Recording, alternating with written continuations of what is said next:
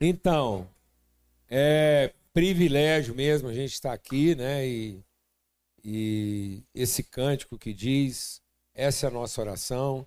Eu queria desafiar você a aquietar um pouco seu coração agora, deixar aqui isso que está sendo ministrado, entre no profundo do nosso espírito.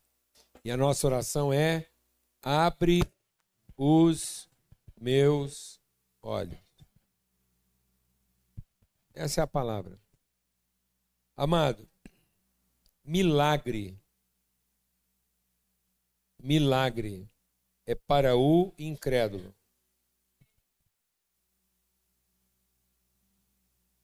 Milagre é para libertar a pessoa da incredulidade. Então, se tem alguém aqui ainda incrédulo, pode pedir o milagre e Deus vai operar o milagre. Mas se você já conhece a Cristo, é alguém nascido de novo, você não está precisando do milagre. Você está precisando de orientação. Aquele que é nascido do Espírito é guiado pelo Espírito. Amém? Então Deus opera o milagre para quem é cego e orientação para quem já conhece, para que sejam iluminados os olhos do entendimento. Nenhum filho e filha de Deus aqui, nascido de novo, está precisando de milagre. E essa ideia de que você ainda está precisando de milagre, que está atrapalhando você a experimentar o verdadeiro propósito de Deus para sua vida. Que você precisava de um milagre quando você não conhecia Deus. Na sua incredulidade. Essa fase acabou. Por isso, um cristão não precisa de ajuda. Ele precisa de orientação.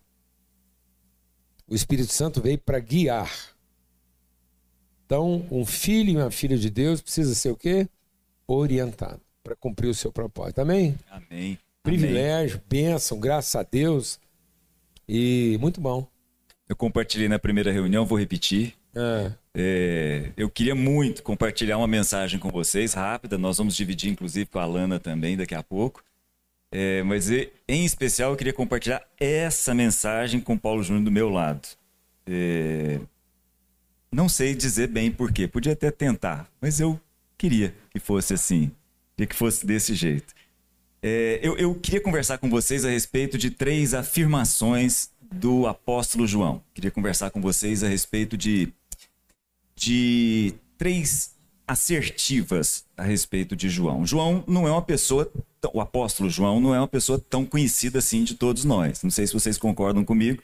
A gente não ouve a voz de João com tanta facilidade nos evangelhos. Ele é bem silencioso, né? Se a gente perguntasse assim, o que, que vem à memória de vocês aí quando a gente pensa em João, provavelmente, uma boa parte de vocês, a resposta vai ser assim: ah, é o discípulo a quem Jesus amava, né? Aquelas frases prontas que a gente tem, assim como Jeremias é o profeta chorão, como Davi é o homem segundo o coração de Deus, essas frases que nos impedem de aprender mais coisas. Na verdade, essa é uma frase que aparece exclusivamente no Evangelho de João, porque ele evita falar o nome dele. Se você lê o Evangelho de João, você não vai encontrar o nome dele lá.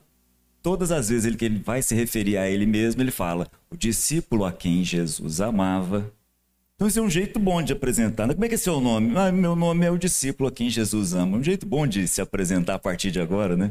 Era o jeito que João se apresentava, e aí vale a pena a gente entender, numa determinada fase da vida dele. Os últimos escritos do Novo Testamento, a, a, as últimas palavras do Novo Testamento, que correspondem a Apocalipse, as três cartas de João e o próprio Evangelho de João, são os últimos escritos. Talvez você não saiba disso. O Evangelho de João, apesar de ser o quarto na sequência do Novo Testamento, é um dos últimos escritos do Novo Testamento. E isso, um detalhe, com João aproximadamente com 100 anos. Gente, isso não é uma coisa assim é, menor. A gente não pode deixar isso passar batido, porque uma pessoa no final do primeiro século chegar aos 100 anos era muito diferente. Você não encontrava uma pessoa com 100 anos. As pessoas morriam muito mais cedo. Muito mais cedo. Não é comum, não seria comum. Agora, João chegar aos 100 anos ainda é um tanto quanto mais diferente. Eu queria tentar fazer esse exercício junto com você. Tenta entrar junto comigo na mente de João. Um homem que conheceu a Jesus ali com seus 20 e poucos anos. João era mais novo que Jesus. João era um dos mais novos dos doze que estavam ali. É... Ele conhece um pescador, filho de Zebedeu. Zebedeu era um homem importante, tão importante que o nome dele é citado, né? um homem que tinha empregados. Morava ali na, na região do, do, Lago da Galiléia, junto com o seu irmão, Tiago. É, Tiago foi um dos primeiros a morrer, são, é, é dos onze, Tiago é o primeiro a morrer, dos onze apóstolos, Tiago é o primeiro a morrer João é o último. E João vivia ali próximo do mar da Galileia, pescador, acompanhava João Batista. João Batista um dia olhou para um ser humano andando e falou para João assim: João, lá não é um ser humano, não. Lá é o Cordeiro de Deus andando entre nós. Cordeiro de Deus que tira o pecado do mundo. E João prestou atenção nisso, João apóstolo, prestou atenção em João Batista falando a respeito disso e passou a segui-lo. Jesus, inclusive, vira para trás um dia e falou assim: e aí, vocês estão procurando quem? e o nome dele, de novo, não aparece aí nessa história. Mas João tenta fazer essa viagem junto comigo. João chega, então, aos 100 anos. Nível de maturidade muito acima da média. Paulo já havia morrido, enfim, todos. Pedro já havia morrido e ele está lá com 100 anos. Jerusalém, nesse momento, já havia sido destruída, como Jesus já tinha dito, inclusive. No ano 70, Roma entrou numa tentativa de revolução dos romanos, destruiu tudo, em especial o templo para o qual Jesus tinha falado: não vai ficar pedra sobre pedra. João já tinha vivido, inclusive, e, e, e muito, a experiência do Espírito Santo sendo derramado nos primeiros anos da igreja como nunca, como tinha que ser mesmo. Mas agora, nos últimos dias, João está vivendo a, a, uma série de judeus entrando dentro da igreja e dizendo que Deus nunca teve filho. E entrando dentro da igreja. João está ali, uns 100 anos, vivendo uma enormidade de coisas. Né? E aí me chama a atenção esse fato, me chama a atenção de que quando João escreve, ele, ele é o único a dizer a respeito do que Deus é, de uma forma diferente. Eu não preciso nem pegar os textos. Os textos são muito conhecidos, eu acho que não vai ter necessidade nenhuma a gente pegar os textos em si, eu acho que todo mundo vai lembrar quando Jesus está na leitura, na visão, na escrita de João, quando Jesus está conversando com a samaritana, ele diz assim: Deus é espírito. Lembram disso? Então não é uma novidade, né? Da mesma forma, João, quando está escrevendo, diz assim: Deus é luz. Essa é a mensagem que vocês ouviram desde o princípio, desde o início de tudo. Vocês conhecem. Deus é luz. E é também de João a frase assertiva de que Deus é amor. São três afirmações exclusivas de João. E me chama muita atenção pensar que João escreveu dessa forma: Deus é espírito, Deus é luz, Deus é amor. Espírito, gente, importante no aspecto, naqueles dias, nos dias de João, mesmo nos dias anteriores a João, nos dias do Antigo Testamento, espírito é a palavra que ao pé da letra quer dizer ar, vento, sopro. Traduzida para o grego virou pneuma, de onde vem é, pneu de carro, né, que é cheio de ar, de onde vem pneumologia. Então, pneuma, espírito, é ar. É isso que a gente percebe, respira, mas não vê.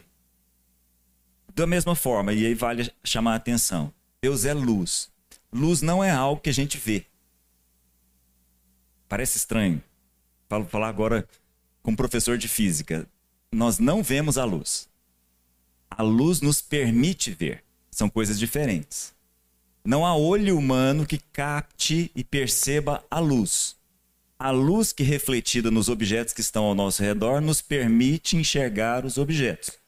Tanto que se você estiver num lugar com total ausência de luz, você não vai enxergar absolutamente nada, mesmo que os seus olhos sejam perfeitos. Porque nós não temos nos nossos olhos capacidade de enxergar absolutamente nada se não houver luz. Estava contando na primeira reunião uma experiência que para mim é muito marcante, porque enquanto professor, eu, eu tinha nesse exemplo um, um exemplo excelente para que as pessoas entendessem o que é luz. Uma aluna que me contou, inclusive, quando estava falando a respeito disso, ela depois foi aluna da UNB, e na UNB estava lá num, num auditório, e numa aula no sábado de manhã sempre tinha um menino que dormia. Sempre. Aula de sábado de manhã. Isso é um tipo de coisa que ninguém nunca deve ter ouvido falar, né? Um menino que dorme na aula de sábado de manhã, na primeira aula de sábado, na faculdade, né? Não sei, isso é NP, né? É Brasília, né? Goiânia não, não tem um negócio desse de jeito nenhum. Mas o rapaz dormia e o professor era muito interessante, muito simpático, a turma gostava dele. E aí o professor combinou com a turma, ó, nós vamos pregar uma peça nesse rapaz hoje. Ele sempre chegava atrasado e sempre dormia. Antes dele chegar, ó, tudo organizado. Ele vai chegar e vai dormir como de costume. Nós vamos tampar toda a entrada. Já estava no auditório, ficou fácil, blackout total. Mas teve gente, essa, essa coisa me marcou, teve gente que foi dentro do carro encontrar fita isolante.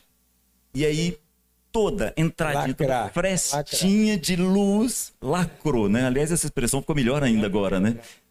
Lacrou toda a entrada de luz e tal. E combinou com a turma. Combinou com a turma, olha, o professor vai continuar dando aula. E o colega do lado vai dar um cutucão nele. Ele tá lá, o professor dando aula. Tudo apagado. Gente, imagina essa cena. Você abrir e fechar os seus olhos é a mesma coisa. Você pode abrir, fechar, abrir, fechar, nada, né? Só que imagina você acordar assim. E aí o professor tá lá dando aula, ele tá ouvindo o professor dando aula, o colega cutuca, ou oh, acorda aí, o professor tá te olhando. Aí o cara abre o olho. Abre o olho e fecha o olho. Cara, não tô enxergando nada, ele fala com o colega do lado. Aí o cara, combinado, falou: fica quieto aí. O professor tá te olhando. Cara, mas eu não tô enxergando nada. é bom a gente entender, porque se houvesse uma frestinha de luz, essa brincadeira não daria certo. É esse é o ponto. É essa frestinha de luz que permitiria a ele e a nós enxergar nós não enxergamos a luz. Nós enxergamos a reflexão da luz nos objetos que estão a, ao nosso humanidade, redor. isso tem que ficar claro para gente. Por isso que eu estava falando aqui sobre milagre e orientação. A humanidade não é cega. Ela está cega porque o mundo está em trevas. Então, porque não existe luz, as pessoas não estão vendo o que na verdade elas teriam a capacidade de enxergar. Então ninguém perdeu a capacidade de enxergar, mas está impossibilitado de ver. Por isso que às vezes você fica tão ferido com alguém. Isso, por que, que isso acontece? Para você entrar em conflito. Porque às vezes você tenta explicar uma coisa para a pessoa, ela não entende, você leva aquilo para o lado pessoal, a relação quebra, acabou. Porque você acha que ela é cega. Não, ela só não consegue ver. Você pode explicar, pode falar com ela 200 vezes, ela está ouvindo. Tudo está acontecendo, ela está ligada, todos os sentidos dela funcionam. Só que ela perdeu o quê? A sensibilidade, a percepção. Então, por mais que você fala, não faz sentido, a não ser que você seja a luz e não o argumento.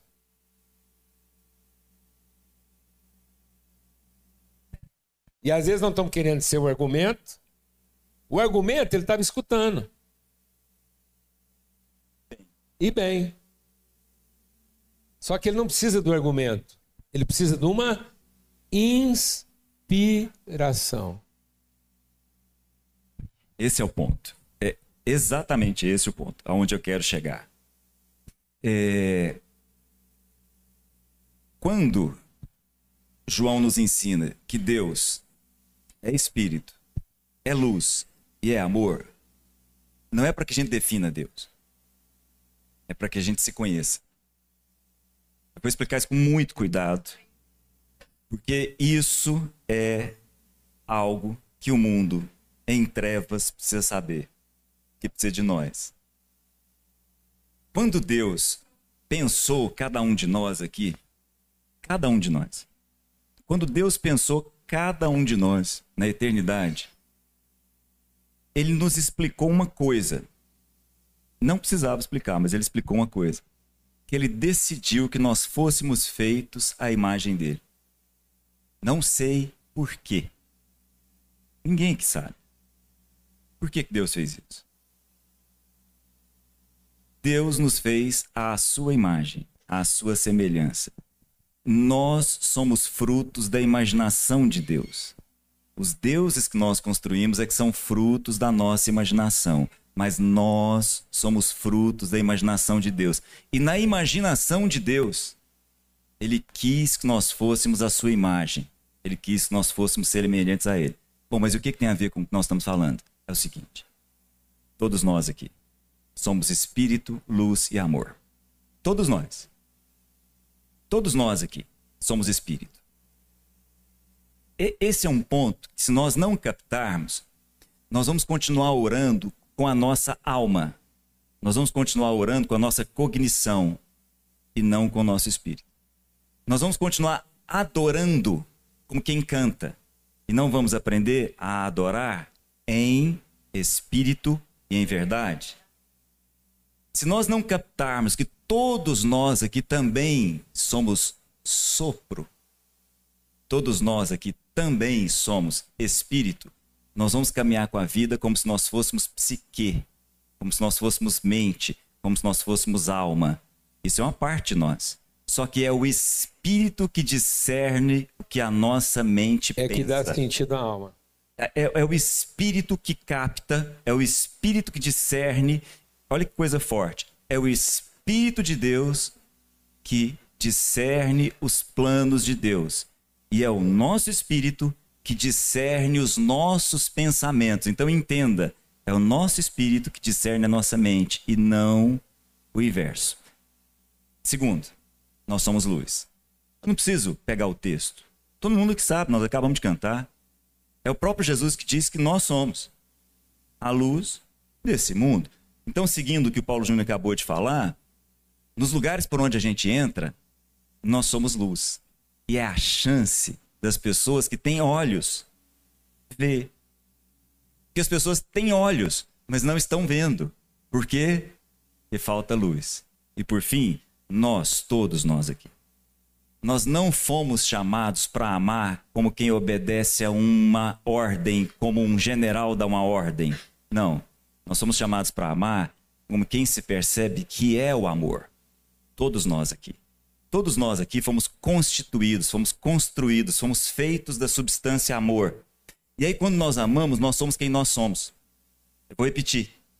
Nós não, nós não, não somos chamados a amar como quem é, é chamado a fazer algo que demonstra o amor. Não. Nós somos chamados a ser quem nós somos e, como nós somos amor, nós amamos. Enquanto a melhor forma de tentando... revelar quem nós somos é amando. Como é que é? A melhor forma de revelar quem nós somos é, é amando. amando. Enquanto nós estamos tentando amar como quem faz alguma coisa para demonstrar o amor, nós sofremos. Isso não é amor, é cobiça. Quem faz alguma coisa para ser reconhecido não está amando, é cobiça. É vaidade. Se você faz alguma coisa por alguém esperando ser reconhecido pelo que você fez, isso não é amor, isso é carência. Isso é a forma mais sórdida de explorar as pessoas. Todas as declarações de Jesus, de, de, todas as declarações de Satanás para Jesus no deserto foram a favor dele. Vou repetir, porque às vezes você não prestou atenção todas as declarações de Satanás para Jesus no deserto foi em favor dele. Foi para resolver o problema dele. Dele, Jesus. Não dele, dele, Jesus. Quando Pedro, presta atenção, quando Pedro disse para Jesus: pensa um pouco mais em você.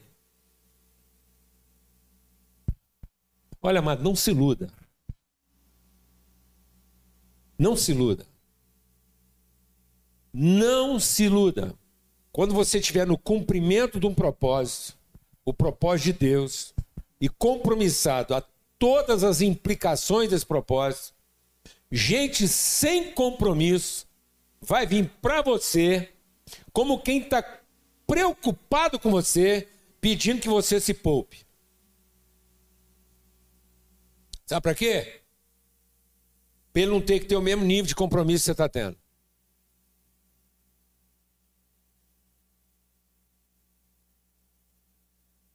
Quem te admira não te respeita.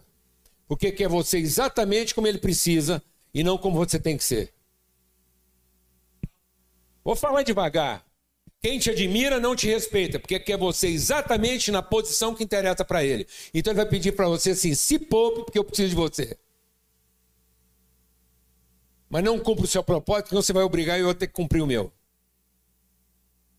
E nesse momento, Jesus virou para Pedro e chamou ele de quê?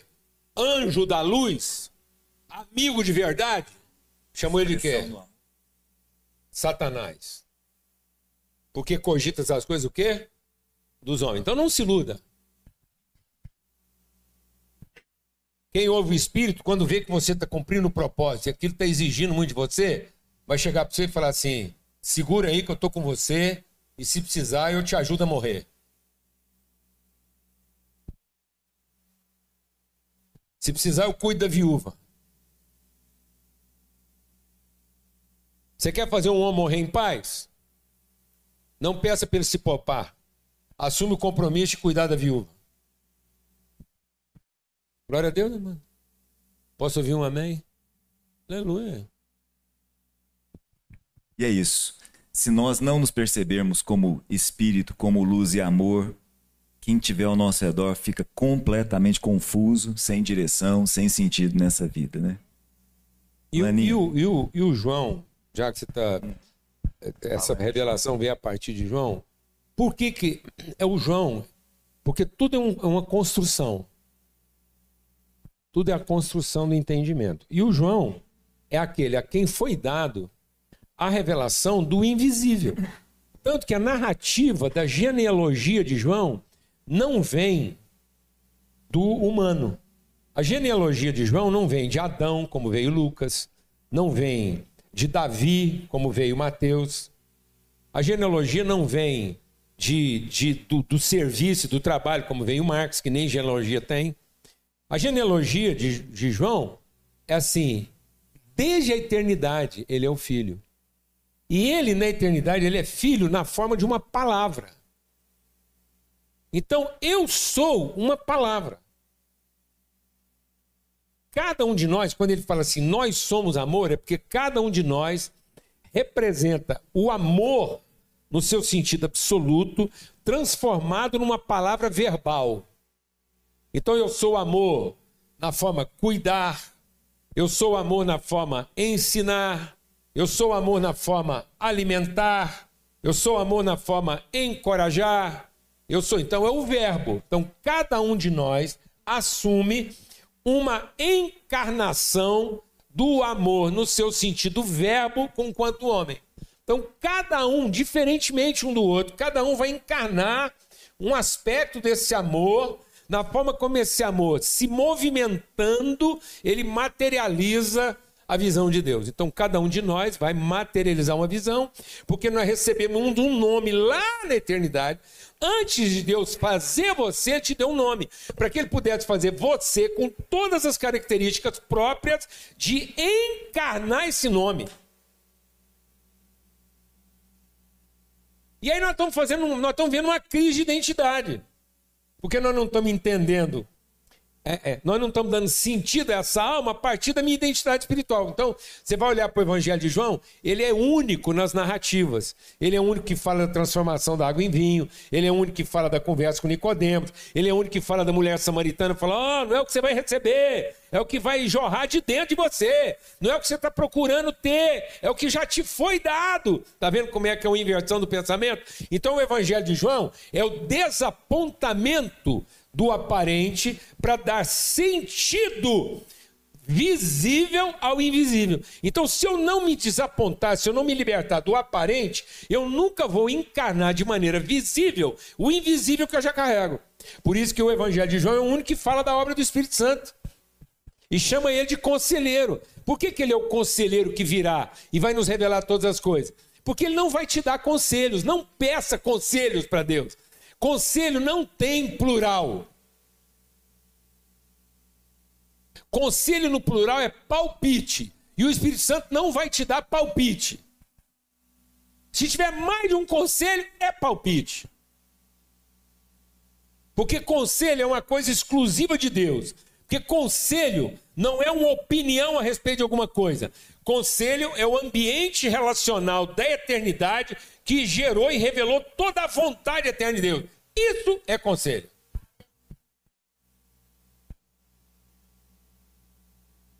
Deus em conselho, amor, graça e comunhão, revelou sua vontade eterna, decidiu e revelou. Esse é o conselho de Deus. Aí um dos conselheiros agora tem o conselheiro que liderou esse conselho, o pai.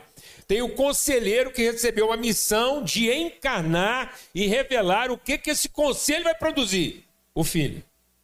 E aí, quando o filho mostrou que tipo de gente que de tipo pessoa Deus quer fazer a gente ser? Que é Cristo.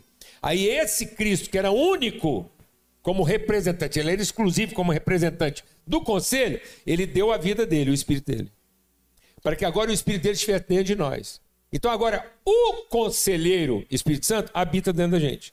Então, querendo ou não agora, eu faço parte do conselho. Não porque eu sou uma quarta pessoa do conselho, mas eu sou um com uma das pessoas do conselho, que é o filho, e tendo o mesmo espírito que orientou Cristo, é o mesmo espírito que vai me orientar.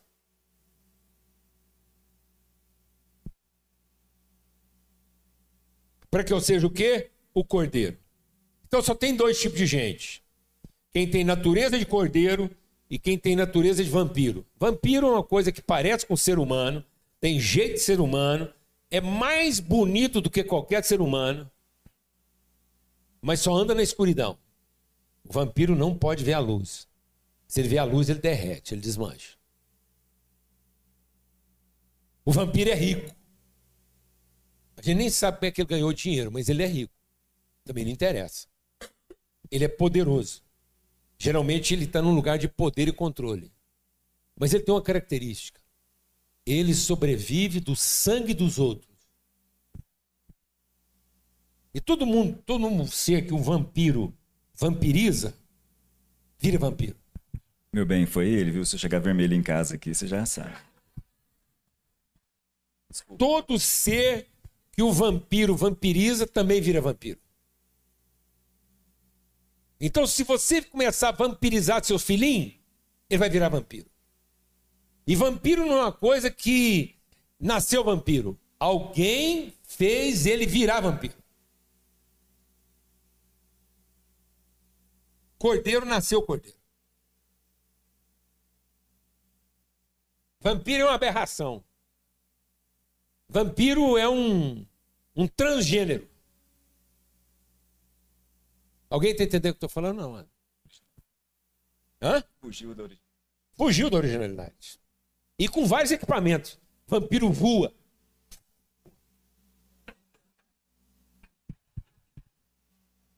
Vampiro desaparece. Pum,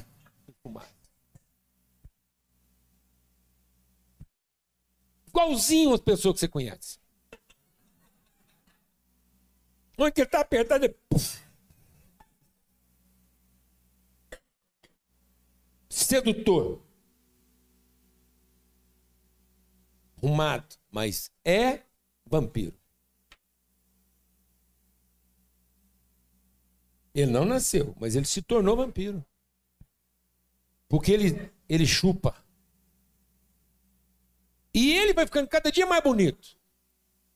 E as vítimas dele cada dia mais pagaça. Aí tem que só com muita. É desse jeito. Tem umas pessoas que eram até bonitinhas, até casar com o vampiro. Agora só a misericórdia. Tem uns meninos que nasceu bonitinho, mas eles vão sendo vampirizados.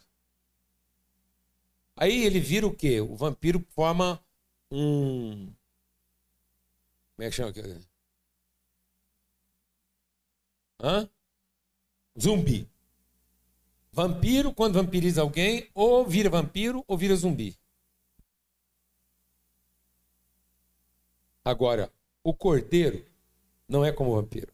O cordeiro dá o sangue para formar outro.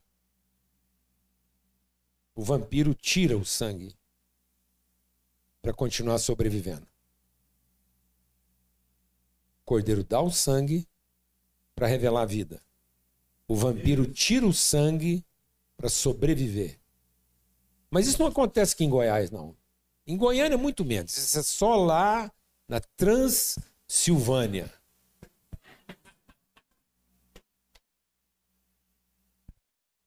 Só lá que tem gente que fica chupando o sangue dos outros para continuar sobrevivendo. Aqui não. Está me entendendo isso não, amados? Nossos olhos precisam ser iluminados. Vem cá bem.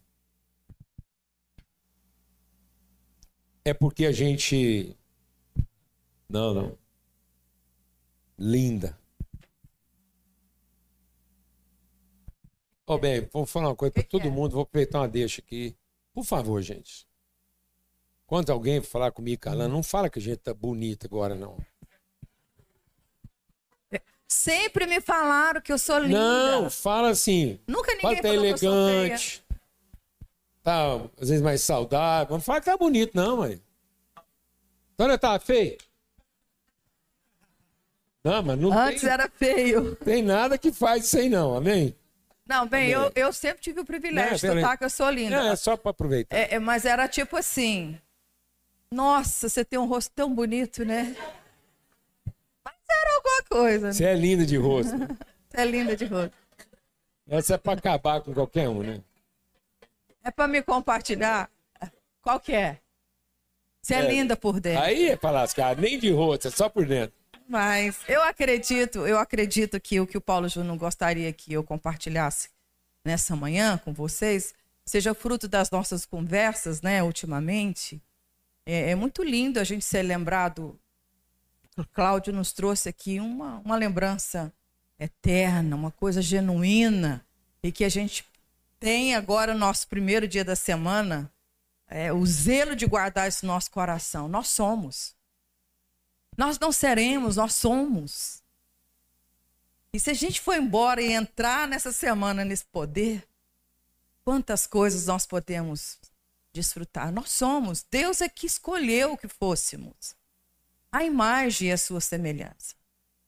Mas sabendo disso, eu tenho falado muito com Paulo Júnior nesses últimos 20 dias, pelo menos. Eu tenho sido tomado de um grande senso assim de temor mesmo e compromisso comigo. Comigo. É, eu sempre tive uma dinâmica de louvor, oração, ler a Bíblia. Mas isso é, Deus tem feito sentir mais ainda compromisso comigo no sentido de buscar mesmo essa condição que a palavra de Deus nos promete. Eu me identifico muito com o apóstolo Paulo, muito. Essa luta que o apóstolo Paulo descreve tão bem entre a carne e o espírito, e é isso que a gente tem está ouvindo aqui do Paulo Júnior e do Cláudio até agora, ela é real. Ela é real diariamente. O bem que eu quero fazer custa. Mas a minha natureza é propensa a fazer as escolhas para o mal, é voluntário. Você não faz força para dar uma patada. Você não esforça para dar uma má resposta. Mas para fazer um elogio, para reconhecer a virtude, eu, graças a Deus, eu não sei se é porque eu acho que isso que eu, eu adquiri do meu avô. Meu avô foi um avô que me validou muito emocionalmente. Meu avô era poeta e ele, ele, ele tinha alegria de valorizar as pessoas e falar das virtudes. Eu peguei um pouquinho disso. Então, quem anda comigo fala assim: ah, para você todo mundo é bonito, Lana. Para você todo mundo é bom, tudo é rico, tudo é maravilhoso. Eu reconheço que isso é um dom na minha vida, mas eu tenho dificuldade, às vezes, de elogiar alguém que tenha pisando no meu calo. Eu tenho muita dificuldade ainda. Quero não ter um dia.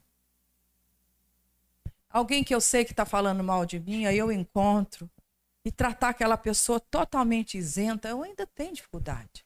Porque essa luta é real. O bem que eu quero fazer, o mal é fácil, mas o bem requer esforço. E eu tenho compartilhado muito isso com o Paulo Júnior. E, e, ontem, voltando de, de Brasília, de madrugada, eu falei: bem, tem uma palavra suando no meu coração tão grande, eu queria repartir ela com você. É a, a, a beleza que a gente encontra ali, a, a, a riqueza daquela promessa e daquele movimento que houve em favor da vida do apóstolo Paulo nos dias da sua conversão, nos primeiros momentos. E aí a gente conversando, aí a gente lembrou, eu falei assim, bem, não é isso, não é real. E a gente foi lembrando de coisa feia que a gente ainda faz, né, bem? Faz muita coisa feia ainda. E a gente foi lembrando de, umas, de algumas histórias, e coincidentemente, ele estava tá voltando de, um, de uma conferência de, com muitos pastores, e ele falou: bem, é tão interessante que duas pessoas me lembrou um testemunho que eu contei. Uma das nossas filhas, viajando com Paulo Júnior sozinho, acho que estava indo para Uberlândia, e ele. Era Uberlândia que estava indo? É, Goiânia e Uberlândia. Foi logo é, que a gente mudou para é. cá.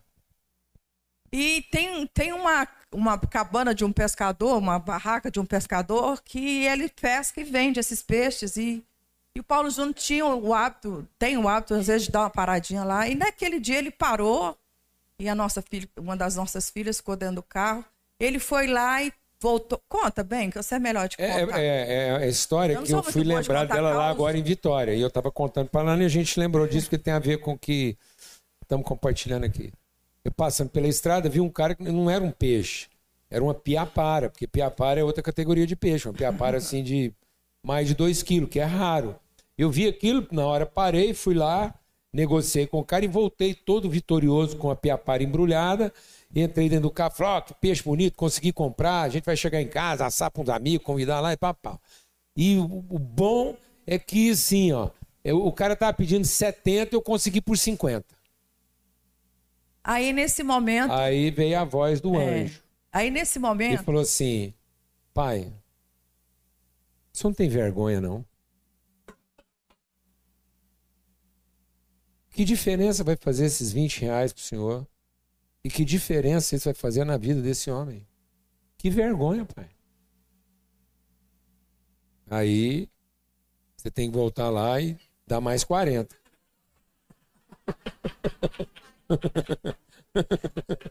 e, e, aí, e aí, a gente, a gente lembrando dessas coisas, né? Essas coisas feias que a gente continua. É só eu e ele que faz, né? Ninguém que faz coisa feia. E a gente foi buscando né, essa dimensão de aprendizado nas nossas histórias ali, conversando ontem, voltando de Brasília. Enfim, em suma, se a gente, como povo de Deus, não tivermos essa consciência e nos posicionarmos corretamente nesse embate, a nossa tendência é ser águia. Vampirizar. Você não é melhor do que o apóstolo Paulo, meu irmão. Quero te dar essa notícia. Você não é do que o apóstolo João. Não é. Então, nessa manhã, eu quero muito compartilhar com vocês que o que Deus tem falado comigo, ou eu vou para o lugar de humilhação, ou eu reconheço esse lugar de humilhação e eu busco diariamente essa condição que Deus disse que eu já tenho, eu não vou ter, eu já tenho. Você já. É, é tipo assim, ó. Deus está tá te entregando. Você é uma mulher de Deus. E você não pega aquilo.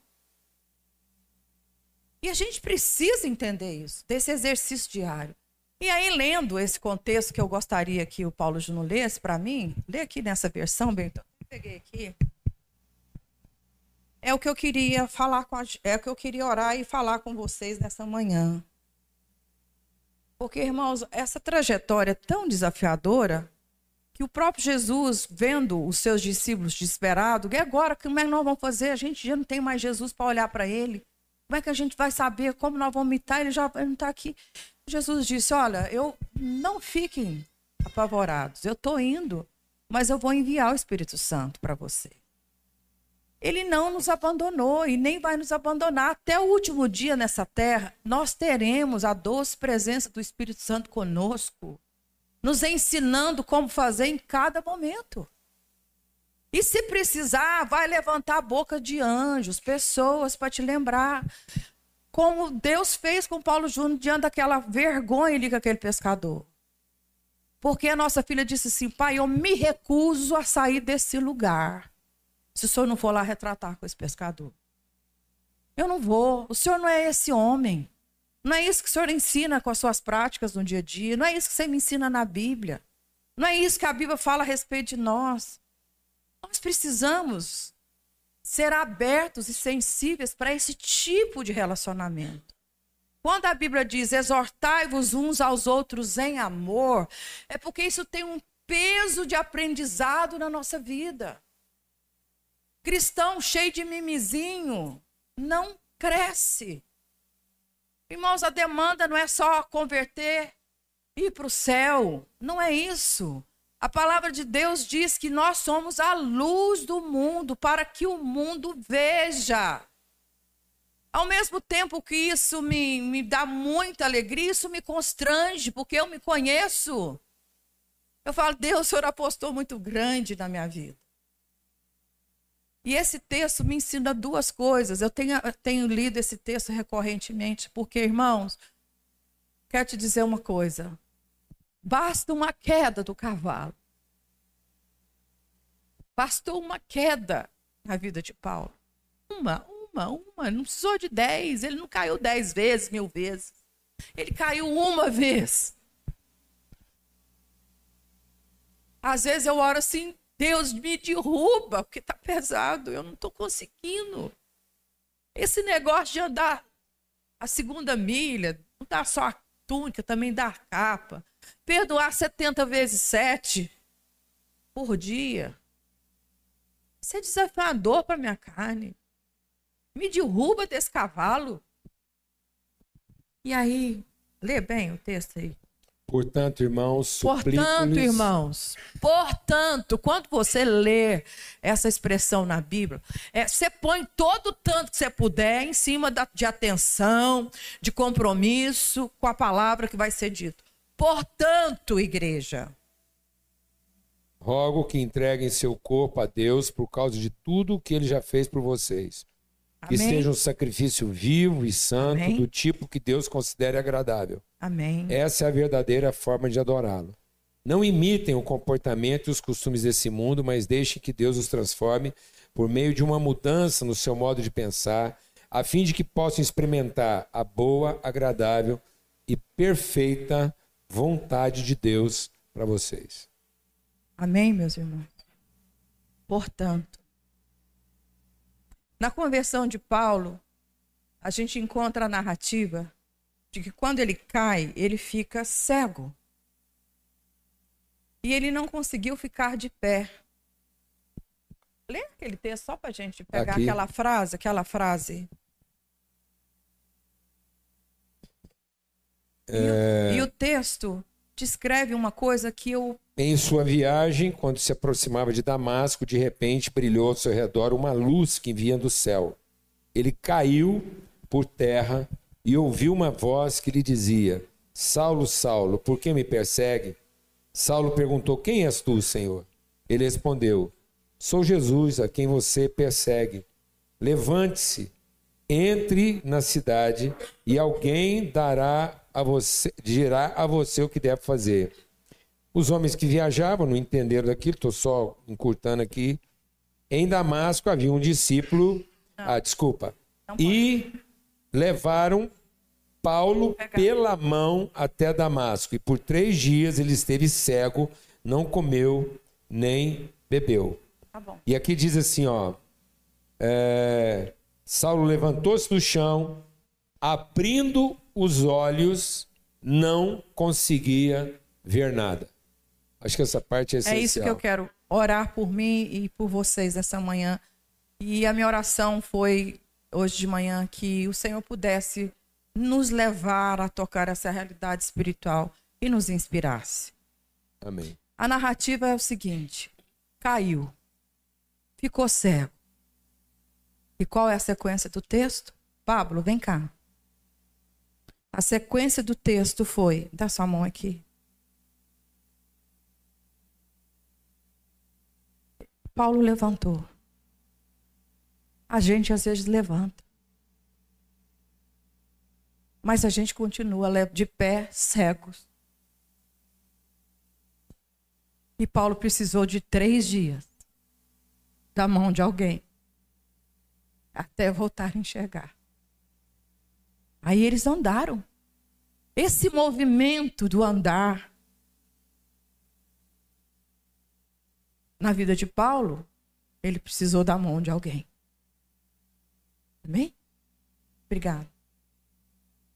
É essa igreja que Goiânia está esperando. É essa igreja que seu bairro está esperando. É essa igreja que a sua família está esperando. Sua escola, sua empresa, tudo. Tudo. E eu às vezes choro.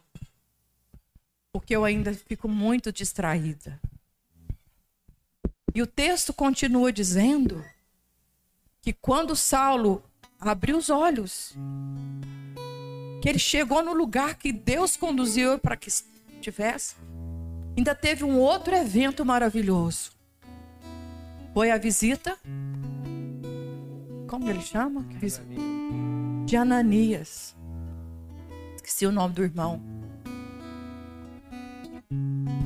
O mesmo Deus que está sobre todos nós, que toca o coração das pessoas para se levantar em nosso favor, vai continuar até o fim, até a obra do Senhor ser completamente instituída na nossa vida. Foi lá, falou com Ananias, sai e vai encontrar um homem e diga para ele o que ele precisa ouvir. Então a gente precisa da mão do irmão e a gente precisa de irmãos que falam o que Deus tem para falar para a gente. Irmãos que falam para você, converte, arrepende, para de perseguir, para de matar, para de destruir. Você tem amigos assim na sua vida? Tem um livro que eu gosto muito de dizer de recomendar. O lugar mais seguro dessa terra. Que fala do papel da igreja, do povo de Deus. Você tem amigos assim? Ou melhor, você é amigo assim na vida das pessoas? Eu e a Lala, nós temos uma faminha que nós temos facilidade de falar coisa para as pessoas. Nós não temos, não. Tem semana que a gente fica tão ruim que a gente fica mandando emoxa para rir piadinha, uma pra rir, porque tá tão pesado, que, que, a gente, que Deus entrega pra gente falar é tão pesado, que a gente vai pro lado da brincadeira. Lá eu passo assim, tem, tem, solta uma piadinha hoje, tem esmocho novo hoje. Porque, gente, não é fácil essa tarefa de ouvir Deus e dizer assim: arrepende, para com essa palhaçada, para com essa meninice, para com isso. É muito difícil fazer isso. Porque você sabe da sua fraqueza também. Mas em nome de Jesus. Quer cantar, Enzo? Eu queria antes de, de cantar. Deixa o Enzo cantar, depois você termina e tá eu bom. sei o que você vai falar. É porque... Não, é de boa. Você, tá escuta, bom. escuta. Não, é, gente, eu tô escutando já o Enzo cantar. É, é, é de boa, calma. Não, tá certo. É, vai, Enzo.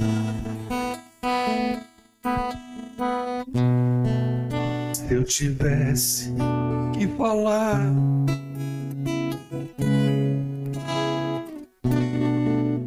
da grandeza do amor, teria que contar o amor de Deus que levou Jesus à cruz para morrer em meu lugar. O amor é mais do que a fé, maior que a esperança, é o perfeito dom de Deus. Sem amor, de que me serve andar? seria como um som de um ferrocino a ressoar. O amor é sofredor, é. Ele é paciente e bom. Os dons de Deus um dia passarão mas o seu imenso amor para sempre viverá. Quero ouvir o amor. O amor é mais, é mais do que a fé, maior que a esperança, maior que a esperança. É o perfeito dom de Deus, sem amor, sem amor. De que me serve andar? Seria como o som de um ferrocino a ressoar. Glória a Deus. E aí? E aí essa narrativa que a gente encontra em Atos termina dizendo que o apóstolo Paulo creu, converteu. O apóstolo Paulo estava caçando Jesus, os discípulos, os cristãos. Ele sabia tudo daquele povo do que Jesus era capaz de fazer. Ele só não sabia que ele era um tipo de Cristo. E aquele momento que Paulo entendeu que ele é um Cristo na terra, de quem perseguia, passou a defender, proteger. E o apóstolo Paulo então se declara alguém que gostaria de ser usado por Cristo para defender a verdade do Senhor. Amém? E a gente veio falando então ontem, e o Paulo Júnior até mencionou, ele é muito romântico, quem anda com Paulo Júnior sabe. Uma, um final para aquela história do pescador romântico, romantizada. Né? Quer falar desse comigo? É, a gente está compartilhando sobre tudo isso e vale dizer que esse empenho aqui, ó, de nós estamos aqui em três, sem nenhuma combinação prévia, assumindo a responsabilidade, nenhuma, é, nenhuma organização prévia. Isso é tenso. Tenso.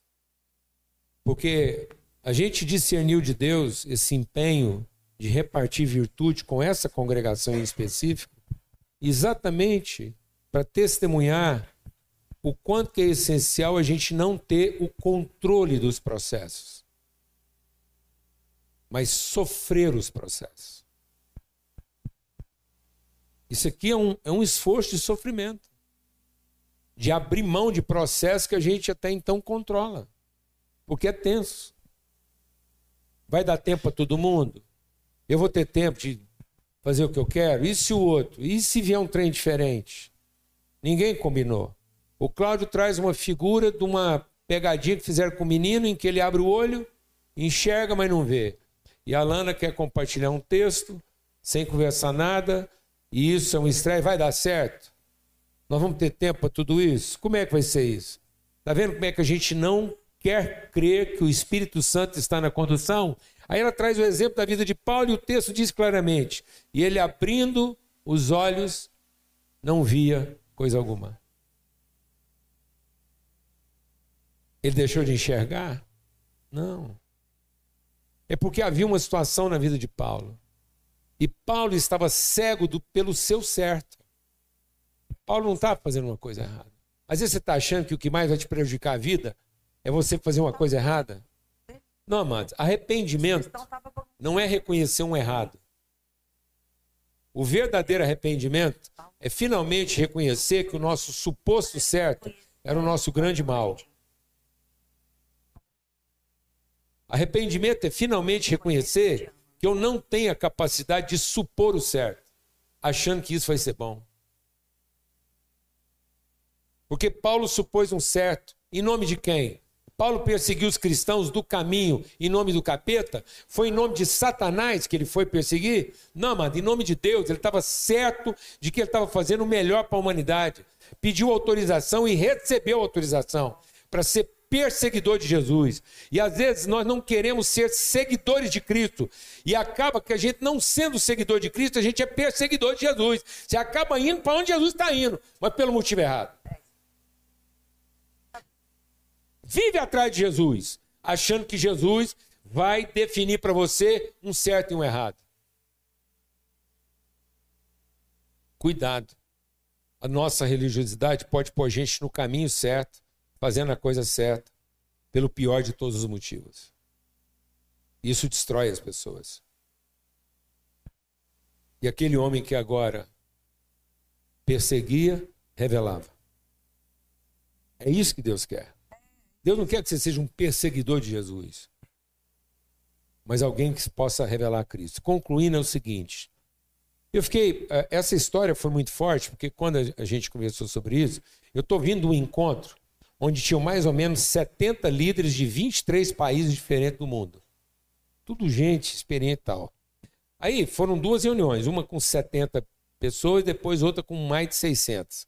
Na primeira reunião, um pastor me procurou, ele estava ajudando lá na coordenação, o Edson.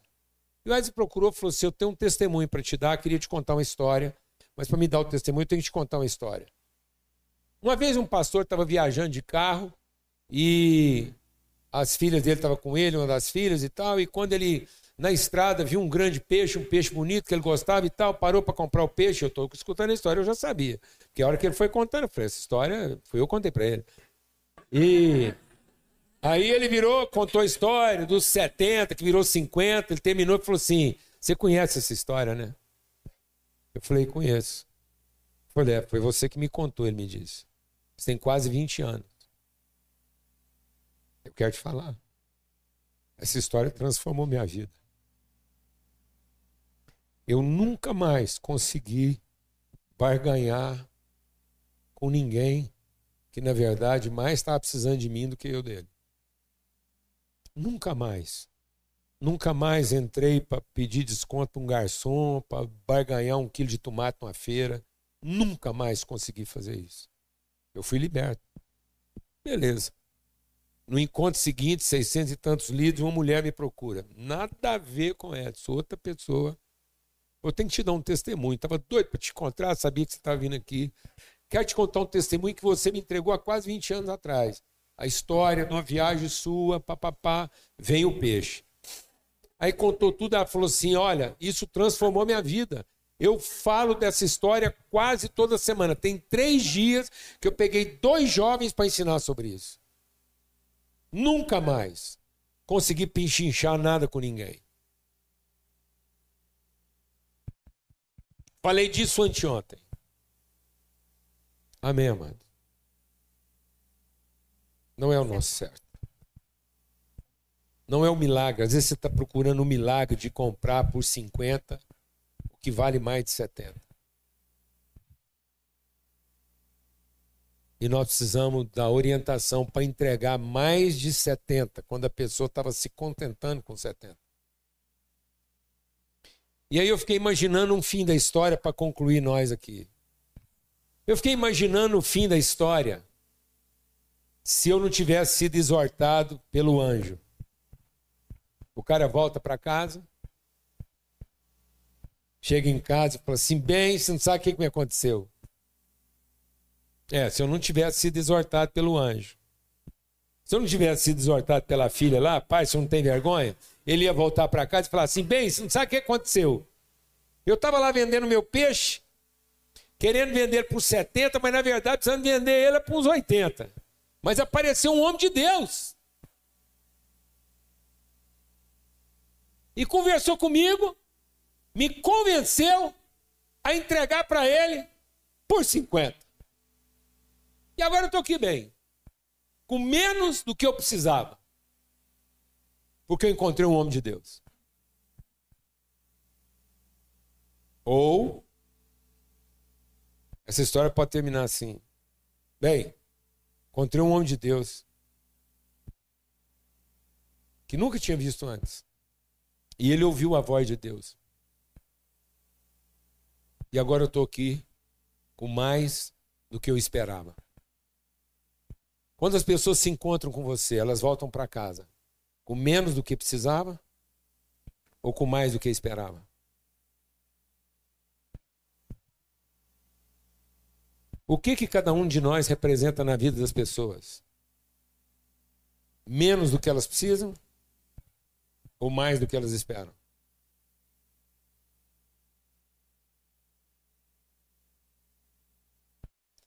Faça essa pergunta hoje para você: o que que eu represento na vida das pessoas? Que tipo de marido eu sou? Menos do que minha casa precisa ou mais do que eles esperam? Glória a Deus. Que tipo de esposa eu sou? Como é que eu trato o meu trabalho? Que tipo de sentimento eu tenho?